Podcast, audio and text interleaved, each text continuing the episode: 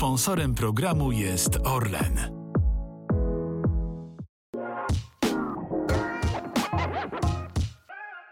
Cześć, dzień dobry. To jest kolejny odcinek podcastu olimpijskiego i kolejna wyjątkowa osoba mnie odwiedziła. Y, mistrzyni olimpijska, wicemistrzyni olimpijska, multimedalistka Mistrzostw Świata i Europy Justyna Święter-Setic. Witam. Cześć, dzień dobry. Y, bardzo się cieszę, że się tutaj spotykamy i chciałabym tę naszą rozmowę, to nasze spotkanie zacząć od takiego najzwyklejszego pytania, jakie mogę zadać, czyli po prostu co u Ciebie słychać i jak się czujesz? E, u mnie myślę, że wszystko w porządku na chwilę obecną. E, jakby to, co dolegało mi przez mm, pierwszą część sezonu, e, Mam nadzieję, że już się zaleczyło. Jakby na ten moment nic mnie kompletnie nie, nie boli. Zaczęłam już biegać. Mówimy czy... o Achillesie. To, to, jest to, co bolało. O tym nieszczęsnym Achillesie. E, wróciłam do treningów biegowych. E, wprowadzam się, jest wszystko w porządku, więc to mnie bardzo, bardzo e, cieszy na tą chwilę. Na pewno miałam moment, żeby odpocząć, przemyśleć sobie e, wszystko to, co się działo, więc jakby z pozytywnym takim nastawieniem wkraczam e, w przygotowania pod sezon olimpijski.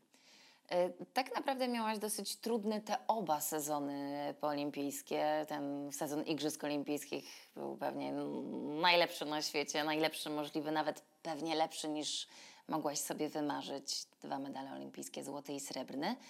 No ale potem zaczęło być trudniej, bo już ten 2022 rok wcale do takich łatwych nie należał. No niestety, coś, e, chyba to już po prostu, tak ja to mówię, czas zajrzeć w PESEL. E, wszyscy mówili, że spokojnie, na razie jest ok, ale kiedy będziesz miała 30 lat, to dopiero wszystko się zacznie kurczę, coś, coś w tym jest. Y, no jakby teraz ostatnimi czasy gdzieś te kontuzje mnie nie omijają. W zasadzie to ciągle jedna i ta sama sprawa y, z Achillesem, więc y, ja w zeszłym roku poświęciłam wiele, gdzie ja nie lubię takich rehabilitacji, ćwiczeń mozolnych, ale przyłożyłam się, więc wierzyłam w to, że będzie dobrze. No, Niestety tak nie było. E, w, zesz w zeszłym sezonie jeszcze zacisnęłam gdzieś e, zęby, walczyłam o, o Mistrzostwa Świata, o Mistrzostwa Europy, ale w tym sezonie, kiedy pojawiła się kolejna przeszkoda, już po prostu nie miałam na to wszystko siły. A jak to było zdiagnozowane? Co tam się działo w tym Achillesie? Jakby to są po prostu sprawy przeciążeniowe. Nie jest on ani naderwany, czy tam nie był zerwany. To już po prostu wychodzą, myślę, lata treningów na bieżni. Y, słuchałam ostatnio Twojej rozmowy w Radiu dla Ciebie z Agnieszką Kobus-Zawojską, y, bo też przygotowując się do tego wywiadu, no, no wiadomo, wpisałam Justyna Święter-Setic ostatnie dwa tygodnie. I wyskoczyła mi cała masa nagłówków. Justyna Święter-Setic przyznała się do depresji, Justyna ma depresję i tak dalej. Odsłuchałam rozmowę dość dokładnie i powiedziałaś, wydaje mi się, że to była depresja. Możesz powiedzieć coś więcej na ten temat? Jak się czułaś i jak, czy to zostało zdiagnozowane, czy, czy, czy nie? Mhm. Um, no jakby był to taki dziwny i taki inny moment e, w moim życiu, gdzie tak naprawdę wychodziłam na treningi z musu. Nie, spra nie sprawiało jakby mi to żadnej przyjemności. Wszystko wręcz mnie irytowało, jakby nie miałam czegoś takiego, co by mi sprawiało przyjemność. Już nie mówię tutaj stricte o treningach, tylko też o poza jakby sportowych sprawach życiu, więc e, nie potrafiłam przyjść, e, przyjść do pokoju i płakać nie wiadomo z jakiego powodu, gdzie ja no, tak się raczej nigdy nie zachowywałam. Ja raczej byłam twarda jak skała zawsze i gdzieś też nie pokazywałam tych swoich emocji. Mm, a tutaj e, jakby czułam się już też gorzej, brakowało mi jakiejś takiej motywacji, celu. Ja po prostu to robiłam, bo byłam tak zaprogramowana jak jakaś maszyna. Robiłam to ok i, i tyle, ale nie było w tym żadnych jakichś takich pozytywnych emocji. Mm, więc to, że pojawiła się ta kontuzja jeszcze, to był już po prostu taka, dla mnie też była taka wisienka na torcie, że być może to jest czas, żeby wreszcie odpocząć, jeśli mam gdzieś w tyle głowy Igrzyska Olimpijskie w Paryżu, e, bo to nie ukrywam, gdzieś będzie mój teraz e, główny cel i, i uważam też, że najprawdopodobniej będą to moje ostatnie Igrzyska, więc to był taki dziwny czas, jakby będąc też na obozie w Turcji, E, ja sama zgłosiłam się do pani psycholog, co mi się raczej nie zdarzało, ale już po prostu potrzebowałam z kimś porozmawiać takim z zewnątrz, wyżalić się. Nie potrafiłam jakby też z siebie nic wykrztusić, bo tylko zalewałam się łzami i to był dla mnie taki moment, że halo, coś, coś się dzieje. Um, ale też jakby nic nie robiłam dalej w tym kierunku. To była jedna i, i ostatnia gdzieś rozmowa. I dopiero w momencie, kiedy e, na zawodach właśnie pojawił się ten ból, ja zamknęłam się jakby w domu, powiedziałam trenerowi, że ja rezygnuję z tego sezonu, że już po prostu nie mam siły, gdzie to mi się też nigdy nie zdarzało, bo ja walczyłam do ostatnich e, dni o to, żeby, żeby się udało, a teraz już po prostu no, rozłożyłam ręce i, i się poddałam. I też jakby ja nie byłam takim przypadkiem, że sama się odezwałam do, do psychologa, tylko to psycholog odezwał się do mnie i jakby jestem za to też bardzo wdzięczna, bo dopiero jakby ona mi naświetliła, y, jak to wygląda z jej sprawy i że najprawdopodobniej zmagam się z depresją. I to na tym obozie w Turcji to ona pierwsza wyciągnęła do ciebie rękę? E, tam akurat sama poszłam mhm. jakby na tą rozmowę, poprosiłam, ale po obozie jakby no, ten kontakt się po prostu jakby gdzieś, gdzieś urwał i to raczej myślę, że za namową trenera właśnie gdzieś pani Gosia, moja psycholog się do mnie odezwała, gdzie sama powiedziała, że to raczej też, te, e, że ona raczej się nie odzywa do jakby pacjenta, że to powinna wyjść inicjatywa w tym przypadku ode mnie. I ten stan jak długo trwał tego, że płakałaś, że nic ci się nie chciało? Mm, no to tak naprawdę już się od dłuższego czasu gdzieś nawarstwiało. Ciężko mi wskazać jakiś taki konkretny moment, mm, ale później im bliżej sezonu było, no po prostu było coraz, coraz gorzej i jakby nawet stawałam na starcie i dla mnie było ok, no trzeba przebiec, trzeba przebiec, ale nie było też we mnie takiej motywacji, takiej woli walki. Mm, no i później jak już się tak zadziało, jak zadziało, to po prostu zamknęłam się w domu i, i siedziałam i jakby zaczęło mnie wiele rzeczy przerażać, bo ja jakby nie byłam gotowa, żeby już teraz jakby zakończyć totalnie swoją karierę. Nie mam jeszcze e, jakby to powiedzieć e, takiego planu w 100% po, po zakończeniu i nagle przyszedł taki moment i ja mówię, ojeju, to już teraz, co, co ja teraz ze sobą tak naprawdę będę robiła? Mm, ale jakby no, podjęłam się tego leczenia i widziałam efekty jakby z tygodnia na tydzień. Tych łez było coraz mniej i już potrafiłam normalnie rozmawiać.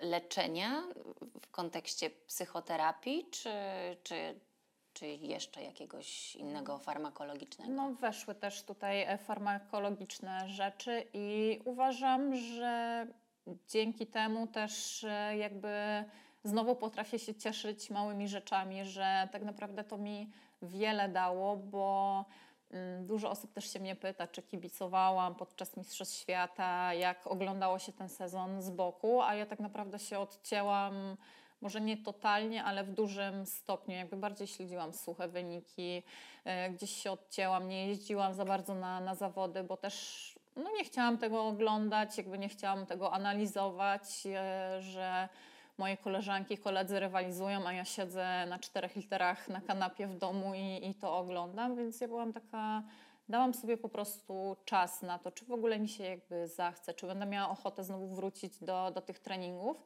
I myślę, że to mi też dużo dało, bo we wrześniu, może na początku też niekoniecznie mi się chciało wrócić do tych treningów, bo jednak no, człowiek się rozleniwił przez tak długi czas ale w momencie, kiedy zrobiłam ten pierwszy trening i byłam tak zajechana, się zmęczyłam, ja mówię, o, to jest to, czego mi brakowało. Szczerze mówiąc, ja tak naprawdę, bo sporo rozmawiałyśmy jeszcze przed Igrzyskami Olimpijskimi w Tokio, nie tylko z Tobą, ale też z, Małgosią Chołubką-Walik, z Igą Baumgart-Witten.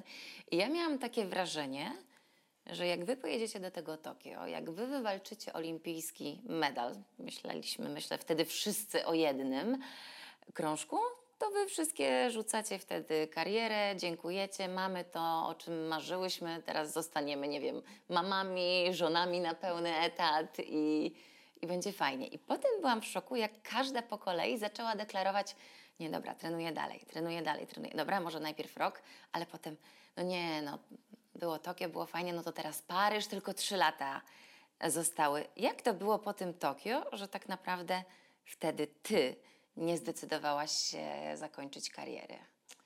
I jakby ja miałam takie myśli w swojej głowie, ale poprzez to, że walczyliśmy tam dwa medale, co, yy, co było aż powiedzmy niemożliwe, jakby nikt yy, na to nie stawiał, mnie to gdzieś na początku może troszeczkę rozleniwiło. Bardziej podeszłam też do tych przygotowań zimowych w takim luzie, bez spiny ale z drugiej strony ja chciałam jeszcze więcej i więcej, że ten sukces gdzieś mnie jeszcze bardziej zmobilizował i pamiętam, że w momencie jak powiedziałam mężowi, że dalej trenuję, no nie był zbytnio y, zadowolony, ale jakby no, no musiał się z tym pogodzić i i myślę, że to było takie fajne, bo dużo osób mówi, dlaczego ty jeszcze trenujesz, jak ty już osiągnęłaś wszystko, co, co się da w sporcie, masz medal igrzysk, złoty medal, yy, więc po co ci to jeszcze? A jakby ja chcę jeszcze więcej, chcę się dalej sprawdzać, gdzieś e, przekraczać swoje e, granice, bariery i, no i tak jest w dalszym ciągu, pomimo wielu perypetii. A czy to nie było trochę y, tak, że właśnie napędzona tym sukcesem, tą adrenaliną, tą euforią, mówisz tak, chcę więcej, a w pewnym momencie, tym kryzysie, o którym y, teraz rozmawiamy, że gdzieś tam już te emocje wszystkie ucichły. Minęło już trochę czasu od tego wielkiego sukcesu, i jednak w tym momencie pojawiło się coś. Przecież ja mam już to wszystko, to po co więcej, i że może ten cel jednak gdzieś zniknął. Właśnie, właśnie jakby nie. Nawet trener mi powtarza, że jakby ty już nic nie musisz, że tylko i wyłącznie mogę. Mogę się tym teraz cieszyć, bawić, ale jakby ja nie potrafię tak w ten sposób. Ja jak już coś robię, to się temu poświęcam na maksa i dla mnie to jest taka no, ciągła gonitwa za, za lepszą jakby wersją siebie, za ciągła gonitwa za poprawianiem, za, za wynikami, więc ja raczej w ten sposób do tego totalnie nie, nie podchodzę. Ja chcę ciągle więcej i więcej, póki jeszcze w miarę mogę. A czy rozmawiałaś z, z, ze swoją panią psycholog na ten temat? Chcę poruszyć ten temat, bo to jest, uważam, bardzo ważny temat y, depresji. Wczoraj sprawdziłam statystyki i nawet według oficjalnych raportów y, NFZ-u w ubiegłym roku prawie półtora miliona osób w Polsce korzystało z leków właśnie dotyczących między innymi e, depresji i innych zaburzeń e, psychicznych, więc jest to bardzo poważny temat, a nieoficjalnie mówi się nawet o 10% Polaków, którzy na depresję mogą cierpieć. Dlatego zadaję więcej Tobie pytań na ten temat. Czy rozmawiałaś z panią psycholog, skąd to mogło się wziąć, skoro ten cel dalej w głowie masz, skoro jest ten Paryż na horyzoncie, skoro chcesz walczyć, to to nie jest poczucie braku celu, braku sensu, to skąd mógł się wziąć e, ten kryzys i depresja właśnie? Mhm. Czy, czy, czy zadawałaś takie pytania? Mm, jakby ja myślę z mojej perspektywy teraz, że ja właśnie jestem taką osobą, która jak coś robi, to robi to na 100% i jakby ja nie potrafię wypośrodkować tego wszystkiego i wydaje mi się no właśnie, że jakby nawet po igrzyskach, gdzie chciałam troszeczkę odpocząć, nabrać do tego wszystkiego dystansu, oczywiście trenując, ale jakby też nie spinając się aż tak, ja nie potrafiłam. Ja po prostu jak już staję na treningu na linii czy, czy na zawodach, to ja muszę wszystko na maksa robić, bo, bo inaczej nie potrafię. A poza tym jakby też myślę, że miałam to szczęście przez tyle lat y, swojej kariery, że jakby ja nie miałam nigdy kontuzji, ja nie miałam czasu, żeby gdzieś odpocząć od tego wszystkiego, tylko ja byłam ciągle przez tyle lat jakby na największych obrotach i myślę, że to gdzieś mnie też już po tylu latach troszeczkę jakby zmęczyło, że potrzebowałam takiego czasu właśnie dla siebie, żeby się zatrzymać, troszeczkę odpocząć, a nie ciągle też y, za czymś gonić. No i w końcu miałaś ten czas, miałaś ten odpoczynek. Na początku był kryzys, ale czy potem mm, już zaczęłaś cieszyć się z jakichś takich podstawowych, życiowych czynności, czegoś, na co wcześniej nie miałeś czasu i co to było? No ja myślę, że też no, dużo jakby wyjeżdżałam, że sobie pozwalałam, że nie wstawałam i pierwszą myślą było, dobra, muszę zjeść śniadanie, bo zaraz trzeba iść na trening. Ja po prostu wstawałam, kiedy jakby chciałam. Oczywiście też nie należy do jakichś śpiochów, żeby była jasność, ale jakby ja nie musiałam się spieszyć. Jakby dla mnie zawsze priorytetem był ten trening, żeby zrobić rano, żeby wszystko było jakby dostosowane do, do tego. Teraz wstawałam, mogłam sobie na spokojnie zjeść śniadanie, nie wiem, pójść nawet y, do ogrodu, sobie posiedzieć. Jakby nie było takiej presji i, i gonitwy. Ja robiłam to, na co miałam y, ochotę. Chciałam jechać dzisiaj, nie wiem, do szwagierki czy do kogoś, wsiadałam w samochód, jechałam. Chciałam e, pojechać nad morze, w góry, siadałam, jechałam. Jakby nie musiałam kalkulować, czy uda się tam wykonać trening, czy, czy nie, więc to był taki, myślę, troszeczkę beztroski czas. To był moment, kiedy mogłam właśnie posiedzieć sobie w domu, em, w ogrodzie, poprzycinać roślinki i miałam na to czas i nie musiałam się denerwować, że ciągle mi tego czasu brakuje, że wszystko trzeba szybko robić. E, Więc to były takie, myślę, przyziemne dosyć sprawy. Dla wielu ludzi jest to taka normalność e, codzienna, a dla mnie no to e, było zawsze to wszystko w pośpiechu robione. Nawet tutaj mąż powiedział, że już mnie nie wypuści z domu, bo dostawał śniadanka, obiadki, wszystko było na czas, nic nie musiał robić. A tak wcześniej, no wiadomo, nie, nie było też. A teraz miałam czas, więc gdzieś też próbowałam swoich sił w tym kierunku. Odnalazłeś jakieś nowe pasje albo coś nowego, w czym jesteś dobra? Mm, Nie wiem, jakby starałam się właśnie gdzieś też wychodziłam sobie na rower dla, dla totalnie dla przyjemności, e, rekreacja, czy to czy na rolki gdzieś e, wyszłam, chciałam pójść, to gdzieś sobie podjechałam, jakby tak to było takie beztroskie życie, gdzie zazwyczaj wcześniej po prostu jak już po treningu mi się totalnie nie chciało iść pójść na rolki czy właśnie na ten rower, bo już byłam tak zmęczona, że, że nie, że nie miałam siły, a teraz po prostu sobie funkcjonowałam tak, tak normalnie, jak zwykły e, szaraczek i tutaj też się śmieję, że ja kurczę trenuję 19 lat już chyba, no jakby 19 lat ciągle na, na obrotach, a teraz nie robiłam 3 miesiące nic i byłam w szoku, jak moje ciało zaczęło się zmieniać. Po prostu byłam takim jednym wielkim chodzącym flaczkiem i nawet jak byłam na, na wakacjach właśnie prywatnie, to schodziliśmy na taką plażę w dół i tam było ponad 700 chyba schodów, no to zejście też jeszcze był mały pikuś, ale pod to podejść i tak wchodzą ludzie i zaczynają tutaj sapać, tu sobie przerwy robić. I ja się na tym złapałam, że ja naprawdę, jak też podchodziłam pod te schody, ja byłam tak samo zmęczona jak oni. Ja mówię, nie, no nie, nie wejdę, nie wejdę, nie dam rady. Więc to po prostu ja byłam w szoku, jak to wszystko tak uciekło raz, dwa. Ale powiem Ci, że jak mimo wszystko patrzę na Twoje ręce, to flaczkiem to Ty absolutnie nie jesteś tutaj. Dużo, dużo do flaczka jeszcze brakuje. I co, odpoczęłaś i teraz jest już ok, jest motywacja taka pełna do treningu, czy jeszcze czujesz, że, że, że to nie jest w 100% dawna Justyna? Mm, Myślę, że wszystko na ten moment jest ok. Jakby no ja miałam dużo czasu, żeby odpocząć, nabrać e, siły i tak dalej, więc nawet teraz wychodzę już na treningi codziennie i sprawia mi to frajdę w momencie, kiedy mogę pójść pobiegać, czy przerzucić nawet e, te żelastwo na, na siłowni, więc jakby patrzę optymistycznie w nadchodzący sezon, ale mam nadzieję, że on będzie troszeczkę w tym roku dla mnie łaskawszy, bo w tyle głowy gdzieś się boję tego, że znowu w nieodpowiednim momencie zacznie znowu ten Achilles y, boleć. A kontynuujesz y, psychoterapię, kontynuujesz też leczenie farmakologiczne w tym momencie? Tak, jakby e, kontynuuję i, no i myślę, że będę jeszcze przez jakiś czas kontynuowała. Też nie chcę jakby wszystkiego porzucić, bo nie chciałabym się znaleźć znowu e, w takiej sytuacji jak w tym roku, więc jakby chcę mieć to wszystko pod kontrolą, tym, bardziej patrząc jakby na perspektywę igrzysk, bo chciałabym tam dotrwać w 100% zdrowa, zarówno fizycznie, jak i mentalnie. A teraz, na ten moment, stawiasz sobie jakieś y, konkretne cele na te igrzyska, poza tym, że chcesz dotrwać, że chcesz pojechać, to myślisz o medalach? Czy to nie jest ten moment? Jakby mm, zdaję sobie sprawę, że ten medal jakby jest w dalszym ciągu realny, jeśli chodzi o, o sztafetę i wiem, że jesteśmy w stanie znowu powalczyć.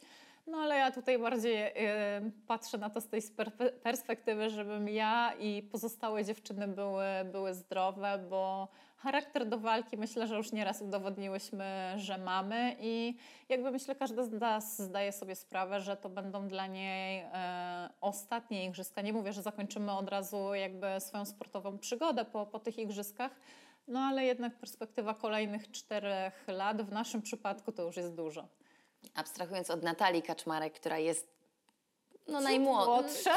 Młodsza, tak, tak to określimy, która ma za sobą fantastyczny sezon i mhm. srebro Mistrzostw Świata, to tak naprawdę ten trzon aniołków, czyli ty, Małgosia Hołubkowa-Alik, Iga Baumgart-Witan, y, Ania Kiełbasińska również, no to Małgosia, owszem, trochę inny stan, bo tak. błogosławiony. Y, niedawno została mamą, ale już wróciła do treningu i też chce się do Paryża przygotowywać, ale i Iga, i Ania no też miały dosyć trudny okres, także wszystkie zostałyście trochę poturbowane tak. przez to życie po największym sukcesie w karierze. No tak to zawsze jest, że po takim sukcesie e, zawsze to ciało gdzieś później jakby może, no nie rozleniwia się, ale jakby wszystko e, jakby puszcza po, po tych e, najważniejszych startach i myślę, że w tym przypadku też tak było dla nas, więc ja dlatego właśnie życzę nam tylko wszystkim zdrowia, bo bo to, że powalczymy, to jest y, pewne i na pewno będziemy chciały znaleźć się znowu w tym samym gronie, e, jakby myślę po raz ostatni być może e, właśnie na igrzyskach. No, przed Tokio też mówiłyście, że po raz ostatni. Ja dlatego żadnych furtek nie zamykam, broń Boże. Jesteś e, w kontakcie z dziewczynami? Mm, myślę, że tak. No najbardziej tutaj akurat z Gosią, bo z nią gdzieś zawsze najwięcej obcuje, obcujemy ze sobą. Więc e, wiem, że dziewczyny są zmotywowane jakby i, i, wszystkie już są w treningach i myślę, że dla każdej ten zeszły sezon to był taki okres przejściowy, że każda jakby podbudowała się E, zarówno fizycznie, jak i przede wszystkim właśnie mentalnie, bo w naszym przypadku to już tutaj odgrywa kluczową rolę i każda wie, o co w tym roku będzie walczyć. To jeszcze do tej siły mentalnej i do tego, kto poza panią psycholog e, teraz w tym okresie pomógł ci najbardziej? Myślę, że tutaj dużą rolę też odegrał trener, który do mnie ciągle wydzwaniał. Jakby co tam, co tam? Czemu się do mnie nie odzywasz? Ja mówię, a co ja mam mówić? Wstałam z łóżka, teraz jadłam śniadanie, za chwilę pójdę tu. Więc jakby no to była osoba też, która e, gdzieś przyjeżdżała do mnie, która ciągle mnie wspierała, jakby rozumiała też w jakiej sytuacji się znalazłam i myślę, że to mi też bardzo dużo pomogło, że po prostu też nie wywierał na mnie jakiejś sztucznej presji, że nie kazał mi za wszelką cenę, że starał się bardziej e, postawić w moim, w moim miejscu i starał się to też zrozumieć. No i poza tym oczywiście najbliższa rodzina. A jak w tej sytuacji odnalazł się twój mąż? Jak, tak jakby, y, no nie wiem, no budząc się koło dziewczyny, Y, która jest zupełnie inna niż ta, z którą się wiązał, którą zna przez tyle, tyle lat. Mm, ja myślę, że on na początku jakby też nie zdawał sobie sprawy, że, że to jest choroba. Jakby ja wszystkie swoje negatywne emocje, no nie ukrywam, na nim wyładowywałam. Jakby no, ja też nie mam lekkiego charakteru, to trzeba e, też powiedzieć, no ale w tamtym momencie jakby wiem, że dużo, dużo, za dużo sobie pozwalałam, więc on już też chodził taki struty, ale machał na to ręką, ale też nie, jakby nie zdawał sobie sprawy od samego początku, że, że to jest jakby gdzieś początek, czy już ta depresja, że dopiero później uświadomił sobie gdzieś E, ten problem, bo ja też jakby no panicznie, ja byłam przerażona tym, co teraz, co ja teraz zrobię, ja sobie nie poradzę, ja nie, on mówi, daj sobie trochę czasu, na razie musisz nabrać do tego wszystkiego dystansu, więc też starał się gdzieś mnie zrozumieć w tej sytuacji i jakby odciągać myślami od tego, co się dzieje. No i potem pojechaliście na super wakacje. Wyczekane bardzo długo. Ja mówię, że gdybym e, no trudno było przewidzieć taką sytuację, to bym po prostu wcześniej e, jakby wszystko zaplanowała sobie wcześniejszy wyjazd, ale mąż też miał obowiązki, więc ja po prostu z niecierpliwością czekałam, aż nadejdzie ten sierpień. Chciałam wrócić jeszcze do początków twoich i twojego męża, bo nigdzie nie słyszałam, nie widziałam, ciebie też nie pytałam o tę historię. Jak w ogóle wy się poznaliście? No, ty już byłaś biegaczką, on zapaśnikiem. Tak. Jak się poznaliście? E, No jakby my się już od dłuższego czasu znaliśmy, bo my chodziliśmy do tej samej szkoły, do szkoły sportowej, e, do tej samej klasy. To była ale- podstawówka, gimnazjum, liceum? Mm, To było już liceum. E, Ale jakby to był mój dobry kumpel, którego na początku podziwiałam za to, bo on miał jako pierwszy sukcesy. E, On zdobył brązowy medal, e, więc dla mnie to było Brązowy na medal- mistrzostwach e, świata, Europy. Oj, przepraszam, teraz W już mi każdym razie wielkiej, wielkiej międzynarodowej tak, imprezy. Tak, i dla mnie to było coś takiego wow, bo ja jakby takiego medalu nie, nie miałam i podziwiałam go za to, że jakby dokonał tego, że no, trenuje na, na pełnych obrotach, więc no, fajnie się jakby rozmawiało, ale każdy miał jakby swoje życie. A dopiero przy jakby pod koniec szkoły, kiedy zaczął się już ten okres bardziej maturalny i tak dalej, gdzieś te drogi nasze bardziej się zbliżyły i połączyły. Czyli co, zaprosił cię na studniówkę i od tego się zaczęło? Na studniówce byliśmy z innymi partnerami, więc to jeszcze nie był jakby ten, ten etap. To zaczęło się gdzieś dziać, nie wiem, marzec, kwiecień, więc już mówię, takie totalne jakby ostatnie momenty w szkole licealnej. Więc e, ja później też zresztą on został w Raciborzu, ja wyjechałam do Katowic, e, więc od razu zostaliśmy wystawieni na taką e, próbę troszeczkę można powiedzieć, ale no, różnie bywało, ale no, do, zostaliśmy małżeństwem i, i myślę, że to jest też fajne, że trafiłam na taką osobę, która jakby siedziała też w środku w tym sporcie i że rozumie, jak to wszystko wygląda. To teraz jeszcze też ustalmy y, tą chronologię. Z kim się znasz dłużej? Ze swoim mężem czy z Małgosią Hołbkowalik? Z Gosią zdecydowanie. E, Gosię poznałam w 2010 chyba roku. Czy nawet dziewiątym. No, może jakaś duża różnica nie jest, ale pamiętam też, e, że jak ja gdzieś tam się zaczęłam bardziej spotykać z Dawidem, to w, w tym samym czasie Gosia e, jakby poznawała też swojego męża, więc nie mówię, że my po prostu od początku wszystko musimy robić tak samo. No i później koniec końców skończyło się tym, że tydzień po tygodniu wzięłyśmy e, ślub. Najpierw ona, później ja. To kto wie o tobie więcej? Twój mąż czy, czy Gosia Hołbkowalik? Hmm, Powinnam powiedzieć, że mąż, ale myślę, że mimo wszystko Gosia. To też jest tak, że wy jesteście, nawet podejrzewam, zdarzyło ci się kiedyś, pewnie bardziej może Gosi, że ktoś na Gosię powiedział Justyna? Oj, niejednokrotnie, naprawdę tych sytuacji do tej pory zresztą jest bardzo wiele.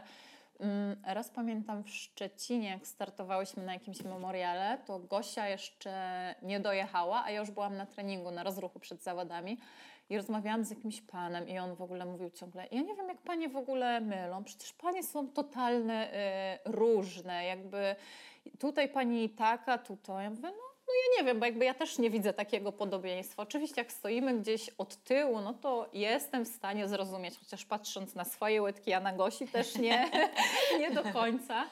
Tak może to, że ten sam kolor włosów, wzrost, no okej, ale jakby z twarzy uważał, że my jesteśmy zupełnie inne. No i ten pan mnie przekonywał w ogóle, był taki pewien siebie i pod koniec rozmowy e, zapytał się, to kiedy dojedzie pani Justyna? Ja tak tylko mówię, o Boże. Więc tak właśnie to wygląda. Jakby dużo osób e, nas myli, przynoszą mi e, zdjęcia Gosi, Gosi moje, więc jakby my się już do tego przyzwyczaiłyśmy i okej, za granicą rozumiem, że gdzieś nas nie, nie rozpoznają, ale w Polsce no, no nie wiem, ale, ale fajnie, bo to ja i tak wszyscy wiedzą, że się trzymam bardzo dobrze e, z Gosią, więc się śmiejemy, że jesteśmy siostrami, tylko nie wiem jeszcze do końca na jakiej zasadzie. Może takimi gdzieś tam połączenie jakieś Tak. takie kosmiczne, troszeczkę telepatyczne wychodzi. E, Z Gosią też byłaś e, teraz cały czas w kontakcie? Tak, jak najbardziej. To jest osoba właśnie, z którą mam taki bardzo dobry kontakt, e, z którą dzwonimy, odwiedzamy się, e, więc to jest fajne. Myślę, że dzięki właśnie, że trenuję, poznałam tak fantastyczną i wartościową osobę, z którą tak naprawdę trzymam się już 13 lat, więc kawał czasu. A jak ona zareagowała na to twoje gorsze e, samopoczucie? Mm, jakby ona też dowiedziała się troszeczkę po czasie, dopiero powiedziała mi, jak byłam u niej, jak ją odwiedziłam, więc też jakby była w szoku i no jakby też gdzieś starała się to zrozumieć. I też pamiętam, że powiedziała pierwsze co, jakby, że co się dzieje, że teraz jakby co druga, trzecia osoba ma depresję, tylko dużo osób jakby się z tym kryje, nie mówi oficjalnie, ale właśnie to jest przykre, że, że jakby wiele, wiele osób w dzisiejszych czasach się z tym zmaga.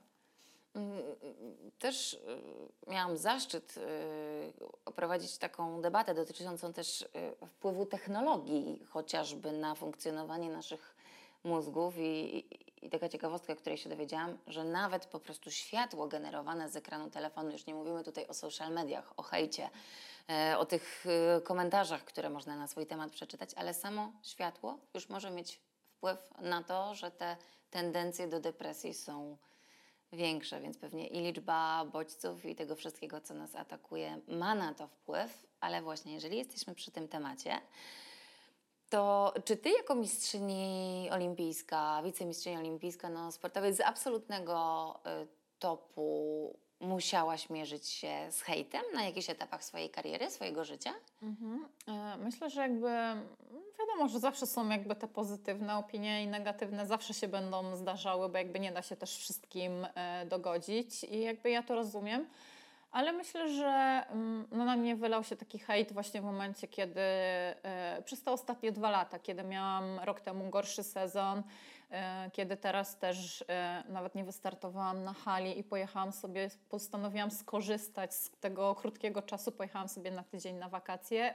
Co trzeba nadmienić tutaj, że trenowałam na nich e, normalnie, ale oczywiście też się wylało, e, wylał na mnie hejt, bo jak ja mogę, że zrezygnowała księżniczka, dajmy na to, z Mistrzostw Świata i jest teraz na, na wakacjach, więc to było dla mnie takie no przykre, jakby ja nie jestem też maszyną, ja tyle lat trenowałam, byłam na topie i przyszedł moment po prostu, w którym też muszę sobie odpocząć, więc część ludzi jakby jak najbardziej to rozumiała, a z drugiej strony część ludzi już kazała odwiesić kolce na, na wieszak i dać sobie spokój. I myślę, że to jest akurat przykre, że jest jakby, ja myślę, że w Polsce jest właśnie taka mentalność, jak jest wszystko dobrze, to jesteś e, najfajniejsza i tak dalej, a jeśli coś noga ci się podwinie, to, to wtedy spadaj i jakby daj już sobie spokój.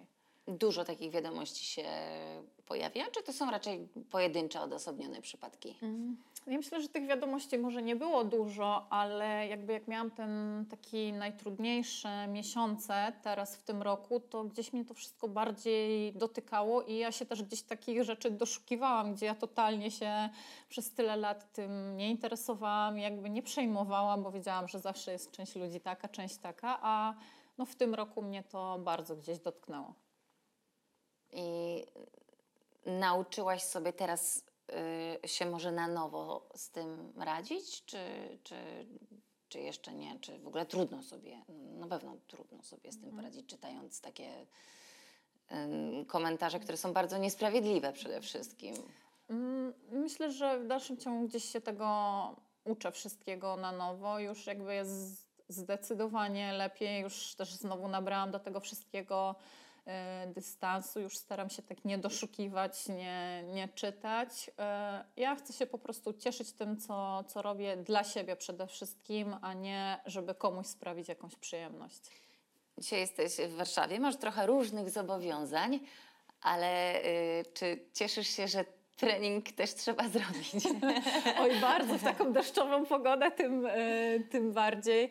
Ja właśnie też się śmiałam do trenera, bo od razu jak zaczęłam trenować, ja nie mogłam biegać jeszcze, tylko wykonywałam te treningi wszystkie na rowerze, w domu i pedałowałam, a po prostu w domu sauna na całego. Słoneczko było takie za oknem, wiesz, aż po prostu się chciało wyjść na, na dwór. A w momencie, kiedy dostałam zielone światło na bieganie, to kurczę, ciągle pada, jest zimno. A ja po prostu tak nienawidzę jesieni, jakby tego okresu takiego przejściowego, gdzie ciągle pada, ciągle jest szaro, buro i ponuro, a trzeba wyjść na ten trening. No ale będę miała dzisiaj sparring partnera, spakowałam mężowi też strój do biegania, buciki, więc pobiega ze mną. Yy, już niedługo, yy, pewnie jak nasza rozmowa się ukaże, to ty już będziesz w Zakopanem tak naprawdę na zgrupowaniu, ale tych letnich wyjazdów do ciepłych krajów też troszeczkę będzie. I teraz co czujesz? Yy, czy to jest ten moment, że jednak już czekasz na to słoneczko, nie możesz się doczekać, kiedy te zgrupowania się rozpoczną? Już mówię o tych zagranicznych, czy jednak posiedziałabyś jeszcze trochę w domu? Mm, ja raczej podchodzę do tego tak, że jestem właśnie ciekawa, jak to teraz będzie znowu na tych obozach. Ja no, byłam ostatni raz na obozie koniec kwietnia chyba, początek maja, więc trochę mnie jakby nie było w tym e, świecie, więc nawet jadę jakby z taką chęcią na to zgrupowanie, tym bardziej, że będzie wreszcie Gosia, która mnie zostawiła na, na rok, e, jakby musiałam sobie radzić sama. E, Gosia z Bobaskiem. No tak, z Bobaskiem będzie, ciocia będzie pilnowała, nie ma problemu.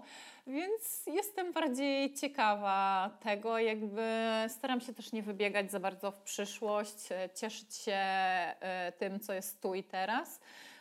Później udam się do Portugalii, ale to jest akurat miejsce, do którego bardzo lubię jeździć. Tam jest tak dosyć klimatycznie, są fajne ścieżki biegowe i, i tam bardzo lubię trenować.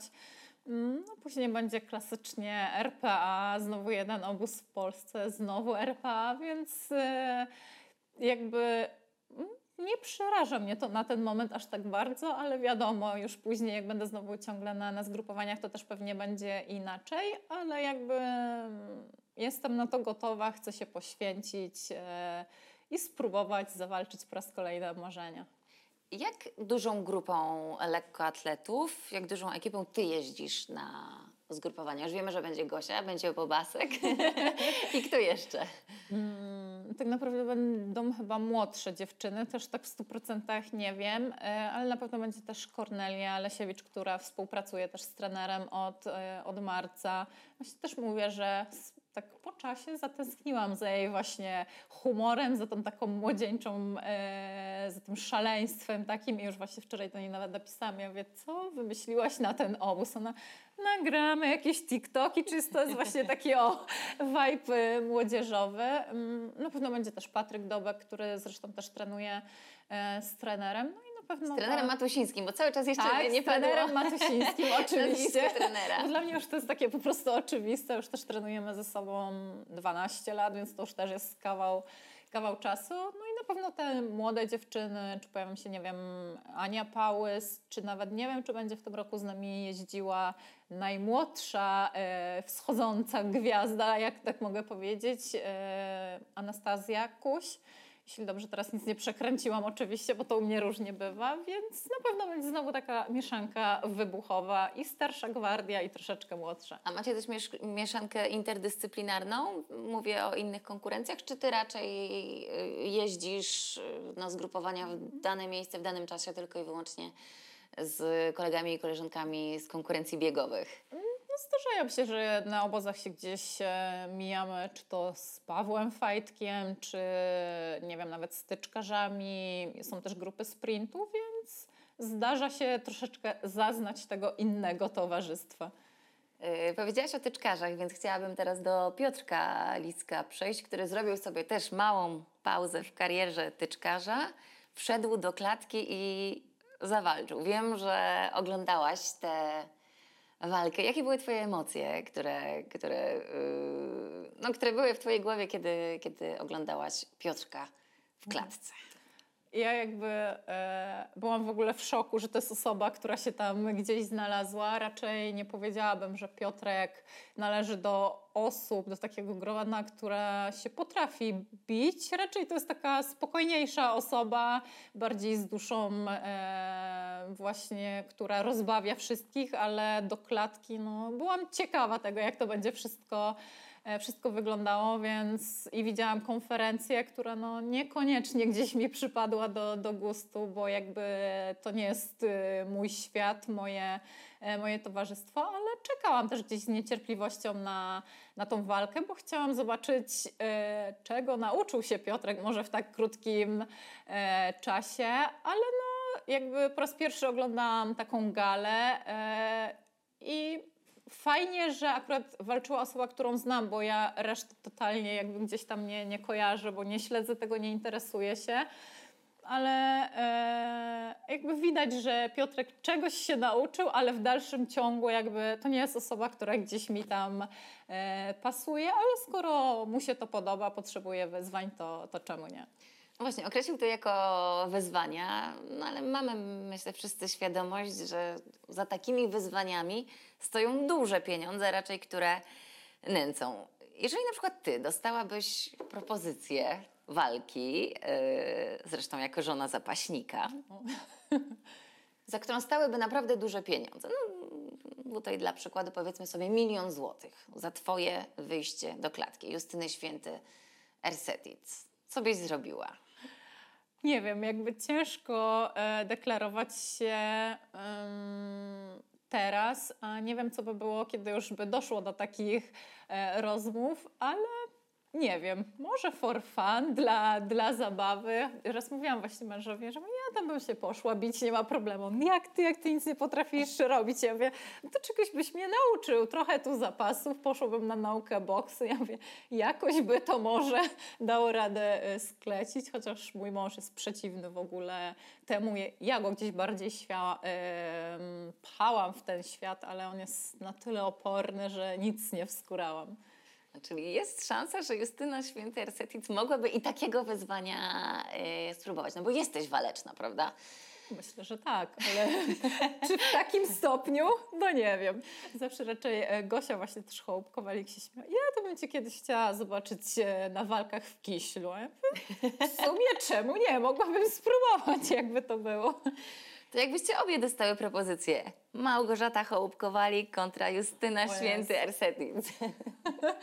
To był kabaret. Nie wiem, czy... Myślę, że to jest osoba, z którą chyba nie, nie stanęłabym e, twarzą w twarz. Jakby raz też na jakimś obozie były jakieś rozgrywane zawody mm, podnosz podnoszenia ciężarów, czy coś takiego. I my poszłyśmy oczywiście, no dla beki, co się nie sprawdziło, jak sprawdzimy.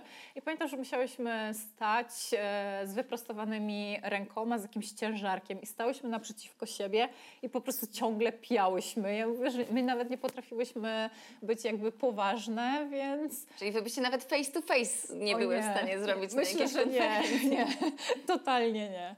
No to teraz zadam inne pytanie. Z którą z polskich lekkoatletek mogłabyś tak stanąć twarzą w twarz i gdzieś taki ogień wyleciał. Ja to bym wolała chyba, żeby to była totalnie osoba spoza gdzieś mojego świata sportu, której nie znam, bo e, tam nie miałabym raczej aż takich skrupułów, a gdzieś z koleżankami z, z wewnątrz, no myślę, że mogłoby się to nie udać.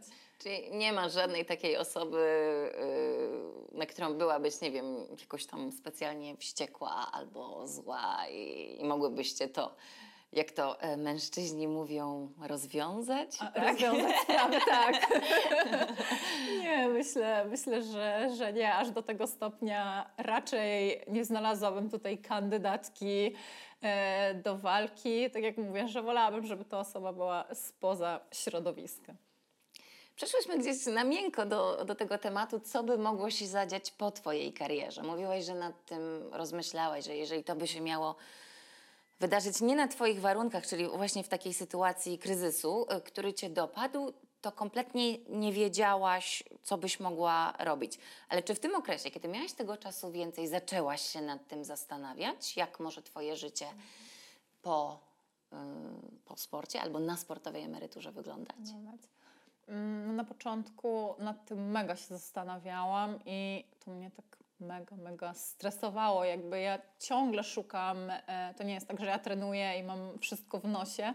Raczej też się zawsze zastanawiałam, co będzie, jeśli właśnie zakończę e, bieganie.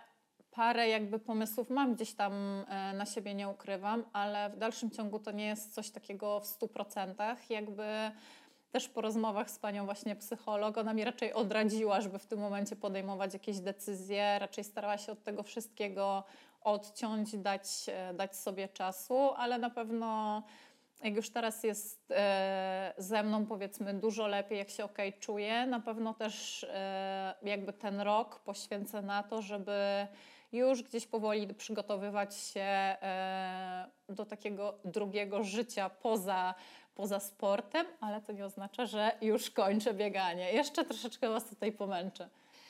E, z siatkarzami między innymi rozmawiałam o, finansach, o tym, że tak naprawdę oni w większości już są ustawieni na całe życie finansowo. Mają poinwestowane pieniądze w mieszkania, te mieszkania wynajmują, już czerpią z tego korzyści, no i są finansowo zabezpieczeni na y, przyszłość. Można nawet powiedzieć, że w sumie jakby żyli powiedzmy w którymś momencie już skromniej, to nawet do końca życia. Czy ty też możesz to o sobie powiedzieć? Oj, myślę, że, że nie. Oczywiście na początku bym sobie poradziła, jakby, bo też nie jestem za bardzo osobą rozrzutną. Raczej staram się gdzieś tutaj przemyśleć, na co wydaje pieniądze i tak dalej, ale na pewno nie mogę powiedzieć, że dotrwałabym e, do etapu, kiedy będę babuszką, ledwo co się ruszającą, żeby do końca życia nic nie robić. Raczej nie mogę sobie na to pozwolić, ale z drugiej strony ja bym też tak nie dała rady, żeby totalnie po,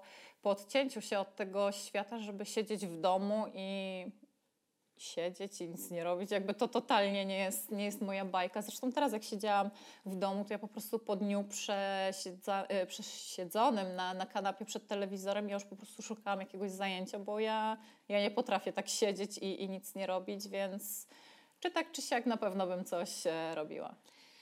Y, ty jako mistrzyni olimpijska i wicemistrzyni olimpijska, no czyli mm, dla dyscypliny olimpijskiej absolutny top, no ale nie jest to na zasadzie taka dyscyplina profesjonalna, że macie jakąś ligę, gdzie stale mhm. dostajecie jakieś y, wynagrodzenie.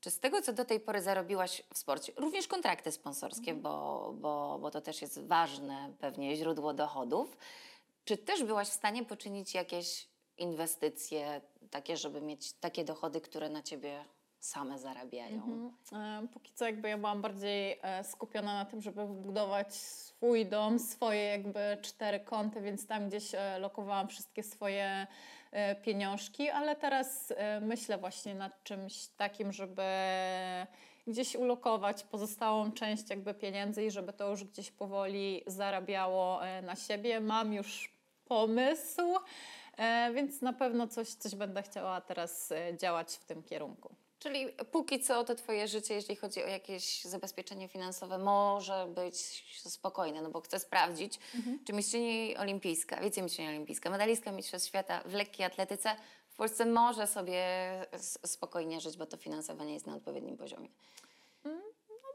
Mogę sobie żyć jakby spokojnie, ale to też jakby mm, też nie wiadomo w jakich luksusach, bo, bo takich pieniędzy po prostu w lekkiej atletyce się nie zarabia i myślę, że długo nie będzie się e, zarabiało. Raczej to jest na mm, na ten moment myślę, że po zakończeniu kariery nie będę musiała od razu iść do pracy, bo mogę sobie pozwolić na to, żeby, żeby nic nie robić przez e, jakiś czas, ale na pewno nie wiem, chociażby jak piłkarze nie jestem ustawiona do końca życia, czy nawet jeszcze później na dalsze pokolenia.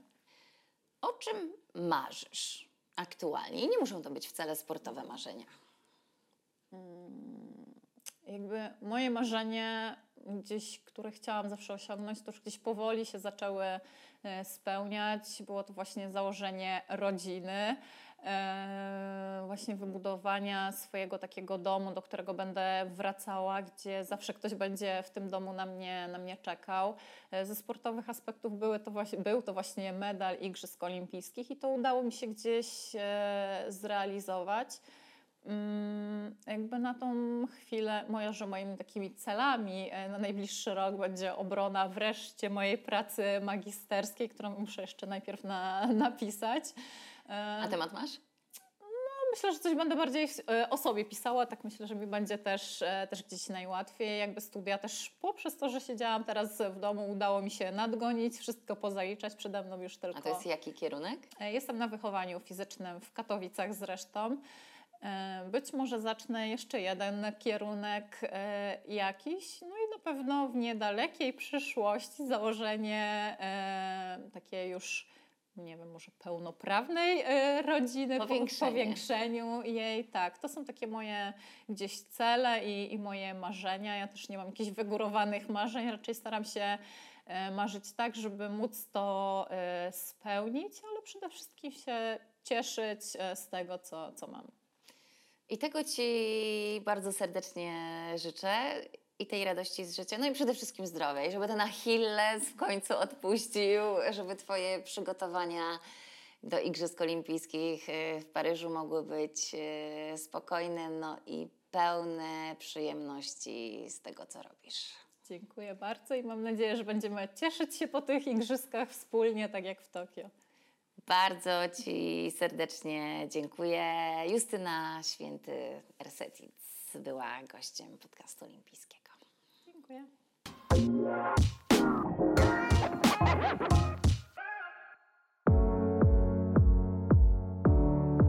Sponsorem programu był Orlen.